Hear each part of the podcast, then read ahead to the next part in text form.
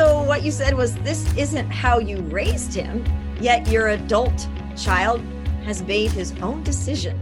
Yes, and I don't like it. I was giving him money for groceries here and there. We flew down so we could take him out to dinner and kind of wine him, dine him. And now they're wasting their money on a. It, that, it's one thing to make mistake, but there's another to be stupid. And that was the hardest part, is just to look at it. Hello there, parents of adult children. This is Sister Gix, and you are listening to the Ear of a Sister podcast, the place to come and vent about the decisions made by your adult children.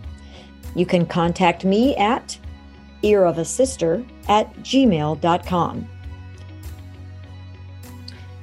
Okay, right now we're going to hear from Nick, and Nick is going to vent about a cheating scandal.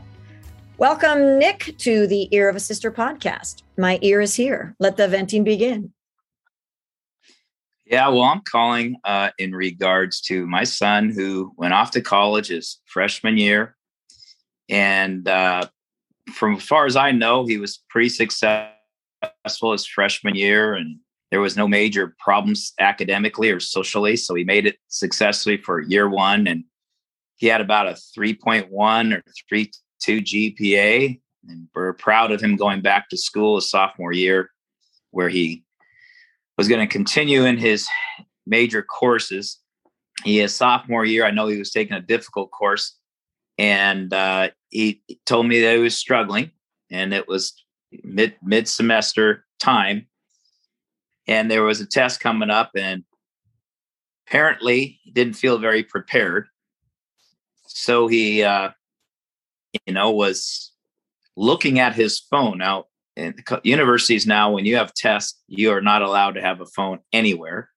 You can't have a phone on the desk near you or in the bag. If you're spotted with the phone, you're in essence considered cheating. And so you fail the test. Well, fortunately, he was able to um, convince the teacher that he was not looking at his phone for answers. He was only looking to, at the phone to see how much time was left in the day while he was looking at his phone two times during the test. So the instructor apparently was generous to my son and allowed him to turn the test in with a stern warning. Well, he didn't do too well on the test and was getting a D in the course and that came to the finals, or it actually did okay on the test. He was getting a C, but you had to maintain a C. Now came the final, and after stern warning about the phone, was caught with his phone during the test. Again, again, out on the table, and again tried to say, "I was just checking for the time on the test to see how much time." Which instructor again said we have a clock in the classroom you could look at as well but insisted no i was never looking at my phone for answers.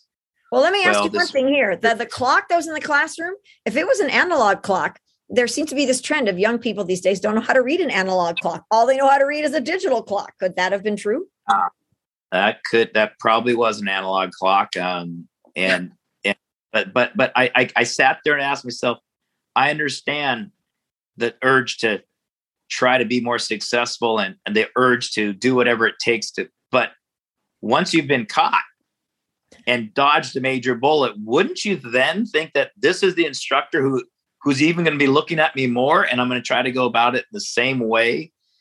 It, it that it's one thing to make mistake but there's another to be stupid and that was the hardest part is just to look at the stupidity in which you think that you're going to do the same same tactic with the same instructor and get a different result. And so he failed the class and finally told me how come he failed the class was because he was caught cheating for the second time. Uh, Nick, Nick, that I know that's probably in your mind. You're thinking, I didn't raise you this way, but I guarantee you, you are not the only parent who has a kid who's failing college courses who maybe isn't doing things the appropriate way in the collegiate uh, classroom. So if you are out there, other parents, please join our conversation. Please email me at ear of a sister at gmail.com. You can simply write to me about your experiences or say that you're willing to have me send you a link and I'll record as you vent here. So, Nick, uh, I'd like to thank you for sharing. And I'm sure there are other parents who are just nodding in agreement with what you just experienced. Thank you for hearing me. Next on the line, we have Kay. Kay, my ear is here. Let the venting begin. Well, my is rather a long, involved story, but as our kids grow, their stories also grow. So mine started one innocent day when my two daughters decided that they would move in with each other. And for some reason, one of my daughters moved down to California. And I knew at that very moment there was a reason she was moving from Seattle to California. And now you'll find out why. So they're great kids in college doing everything they're supposed to be. And I'm feeling like, oh, they're working jobs. So um, when my daughter called and asked me to borrow some money because she couldn't make her rent because she didn't get enough hours at the restaurant she worked at, of course I said, yes, I will give you $125. And she didn't say she, you know, it was going to be a borrow. So I was okay with that. And I was actually bragging at work about how my daughter was so responsible and she called to ask to borrow the money before she was overdue in her rent. So then we decide we're going to make a little visit to California to visit these two daughters down there. As we go down to visit them, we're sitting on the couch and they go, Mom, we have a surprise for you. Meet your grand dog. And down ah! the stairs bounds three gigantic dogs, two boxers and some other breed that I'd never heard of before, something called a Weimaraner. And I was like, who, what? They go, yeah, we bought a dog. And I go, you bought a dog? And go, well, we saved a dog. And I was like, you saved a dog. How are you going to afford a dog? You can't even afford to pay your rent. So once I was asking the tough question of how she was going to afford the dog, she informed me that is the reason her sister moved to California so that she could help with the rent and help raise the dog. Your grand dog, in other words, not your grandchild, a grand dog. Right. Grand dog. I was giving him money for groceries here and there. We flew down so we could take him out to dinner and kind of wine him, dine him. And now they're wasting their money on a dog, not a little dog that's going to eat 25 cents of food, a giant, huge 100 pound dog. So was that the thing so, that was the most annoying? Is it is it again? Is it the uh, I don't know if they had a place that was suited for a dog, or was it just it was mostly based on the financial choices then? It was definitely the financial choice that they had five girls and three giant dogs. Oh, in, there are other roommates involved. Five roommates and three dogs in a little two bedroom apartment. It oh was oh, my gosh. It was scary walking in there. Did they end up keeping this dog? Did that was that a long term thing, or did they give up the dog, or what? How did that thing kind of wrap up? Well, the one daughter decided, well, this dog's not for me. It's too much work, and I've got to walk him. I got to mm-hmm. train him, and he's out of control. And the first time we take him out, he attacks a squirrel. But the other daughter, who moved down there, falls in love with this dog. It ends up helping her through thick and thin as a I guess you could say a mental health dog. Uh, what do they call those? Um, Therapy social, dogs. Social emotional dog health, whatever. She f- thinks this dog is the best thing on earth. And then I kind of started to cave. And then mm-hmm. she decides to move back up to Seattle, but she can't take her dog with her. So who takes the dog for 10 months? Oh, mom, the sucker. And the dog proceeds to pull down the blinds in one bedroom. Oh, do you think we would crate the dog after that? No. We leave the dog a second time. It pulls the blinds down in the second bedroom. We leave the dog home a third time. It pulls the blinds down. We we thought for sure we had it in a secure place. It got out again, went out the window, cut himself up climbing out the window. The dog was a crazy dog. Well, let, let me get this straight. I your daughter moves back, but she can't have a dog where she's currently staying. So you you and all your your kind motherhood decide that you will actually take the dog yourself. So you have this dog in your house. We have this dog in our house for 10 months while she's trying to find another job. She's graduated now with a degree. And now the place she's living won't allow dogs, which is another reason why you have a I have a hard time when you have a giant dog. Many places don't take giant dogs. Well, wow. We we uh, kind of started to fall in love with this crazy dog though. And then I found myself this is the worst. I was babysitting my granddaughter, my first and only precious granddaughter, and that granddaughter fell in love with the dog. So when I would go and get pick up my granddaughter, I would go and make sure that after I had let me back up. I I let the my daughter took her dog back finally after 10 months. Then I had a granddaughter. And then I was going over to my daughter's house to take the dog back up where I live so that the granddaughter could play with the dog. Oh my gosh, it's really funny for me as I listen to you that your your even your tone of voice changed like your initial reaction when you're telling me about what I just sent you money and now you have a dog to all of a sudden the whole wraparound story. So parents, if any of you are in this current position where you're just questioning your uh, maybe the pet choices of your children, hey, look, look what happened in this story. It all wrapped around and now it was a member of the family. So, Kay, I'm really happy that you were willing to share that story because I know you were not the first and will not be the last parent of adult children who question the pet choices. And yeah, I've got some, I've got an email that I'll read here momentarily that uh, kind of expands on this theme. So I'd love to hear from you, parents, uh, with your children and their and their pet issues, because I wasn't expecting this, but I am getting more and more input from people questioning their their children's choices with pets. So thank you, Kay, for listening to the Ear of a Sister podcast and actually contributing. Thank you. Thanks for having me. Okay, next up, we have on the line Lynn. Lynn, welcome to the Ear of a Sister podcast. My ear is here. Let it out. well, hi. How are you, Sister G? Um, Sister so, is what I go by. Gix is G I X. So let's make that clear to the audience. Sister. G. Oh, okay. All right. All right. All right. So, Sister Gix, let's let's talk about uh, one of my children. I I actually have three children, and they are all great, wonderful human beings. Um, but you know, we were talking the other day about um, just things that your kind of grown children do that make you just kind of cringe and make you think like what in the world? Like where did that come from? Right?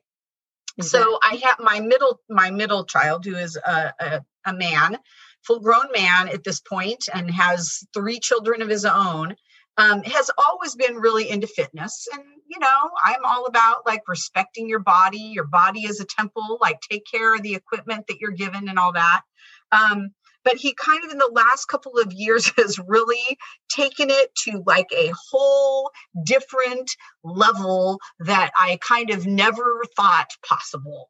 Um, you know, and it, and it started out by just kind of, you know, when he was in high school, he was always involved in sports and stuff. But then as he got to become more of a, an adult, he really got into like going to the gym and working out and um, eventually kind of got hooked up with a professional trainer that really helped him to start you know sculpting his body into different ways and shaping it and and you know all of that i guess is really um okay but it's kind of gotten to this point where it's really um like kind of over the top in my opinion.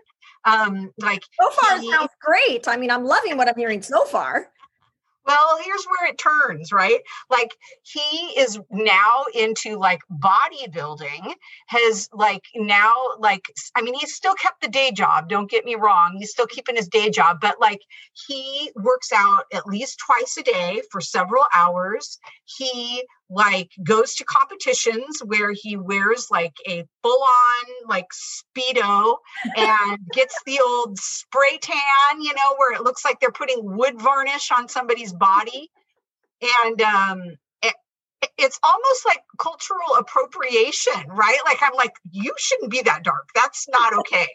that is just not okay. Um, you're you're acting like something, you know, you're gonna get you're gonna get slammed for acting like you're something that you're not. But anyway, it's just, and then he'll post it, you know, he'll post it on social media. And it's like all of my friends are like, what is going on with this son of yours? Like, he is scantily clad online and he's the father of three. What is he doing? Um, so it's just, it's all very strange because honestly, you know, um, you know, this is a young man who I, we're we're kind of a religious family, you know, and um, i would say that modesty and you know not drawing attention to your body has been something that has kind of we planted a seed with that you know his whole life. And then like the next thing i know he's like he's every every time he can post a picture of his body online he's doing it you know and i'm like cover up! Oh so what you said was this isn't how you raised him yet your adult child has made his own decision. Yes, and I don't like it. and there ain't nothing you can do about it. There's nothing I can do about it. Oh, um, oh, yeah. I mean, he's really intense. Like they like do this thing where they do like a weekly meal prep. He and his wife, and they weigh out their food on these little scales, and they put them into Tupperware. And I mean, it is intense. Well, there's there's my next question. How does his wife feel about this dedication? She's all into it. She's all into it. So what can I say? You know, like she's she even for a while was kind of thinking about doing the competitions herself, but I think she kind of recognized that that was just a little bit really hard to do when you have three kids at home that you've got to take care of, you know. And so I think she tries to eat healthy, but he's kind of on a whole other different level, you know? Oh my gosh, I'm I'm really glad you shared that story. I'm I'm sorry if you if I offended you by laughing, but it just No, it is like kind of an interesting little subculture that I found my son in, you know, where it's like gosh, there's this whole like subculture of people who are so into this idea. Oh, and he'll say things to me like, "Mom, my my body is a piece of art." And I'll be like, "Really?" Because I remember changing your diapers. and it wasn't, there was nothing artful about it then. Oh my gosh. So I am sure you are not the only parent out there who has felt this way. And yet it doesn't seem like um, you feel like confronting your son at all because there's really nothing that negative about it. But there's other parents out there that feel the same way. And those of you in the audience, if you've some experience similar to this, or maybe you know someone, just clue them in to the Ear of a Sister podcast. You can email me at ear of a sister at gmail.com. And when you email me, you can, of course, remain anonymous. You can simply tell your story through an email, or you can agree to have me send you a link where we can record our conversation like I have done here with Lynn and her son. So that's that's a great story. That's a great vent about um, decisions made by our, our adult children. And I want to thank you, Lynn, for sharing it with our audience. No problem. No problem. Thanks for having me on. Well, right now, I'd like to get back to something I mentioned earlier in regards to the pet situation with adult children. Sometimes people contact me and they don't want to be recorded, but they will describe their situation in an email. And so I have one of those emails here that I'd like to read to you all. So it's titled Pet Mediation.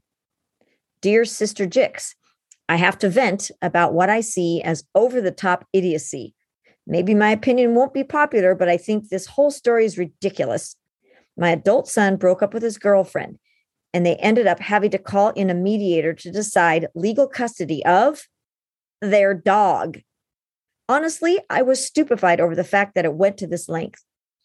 The situation ended up involving friends picking sides, friends trying to sneak the dog away for their particular alliance. The situation started to affect my son at his job. I mean, just ludicrous. Because he had originally gifted her the dog as a puppy, he eventually ended up losing rights to the dog. I couldn't believe the lengths the two of them went during this custody battle. This is not a child. Well, this particular listener wishes to remain anonymous, and that's perfectly okay. I like to think that most of us are still hoping for healthy relationships with our adult children. An anonymous place to vent can be quite useful to this end. So if you're listening to this show with no need to vent, well, live longer. Seriously, there might be some actual social media perfect families out there. This podcast was not created for you. But on second thought, I invite you to listen just to see how the rest of us cope. Personally, I've used walking, yoga, prayer, chocolate, and bourbon. But my biggest help has been just venting, sometimes while I've cried and now more while I laugh. Thanks to my sisters and now my listeners. I'm here for you now as Sister Gix. You vent, I'll listen, and maybe we'll all learn something and be entertained in the process. In fact, this podcast would be a great listen while out on a walk when you just need a little space from your adult child who has just moved back home. Contact me at earofasister at gmail.com. My ear is here. Let the venting begin. I'm Sister Gix, and you've been listening to the Ear of a Sister podcast.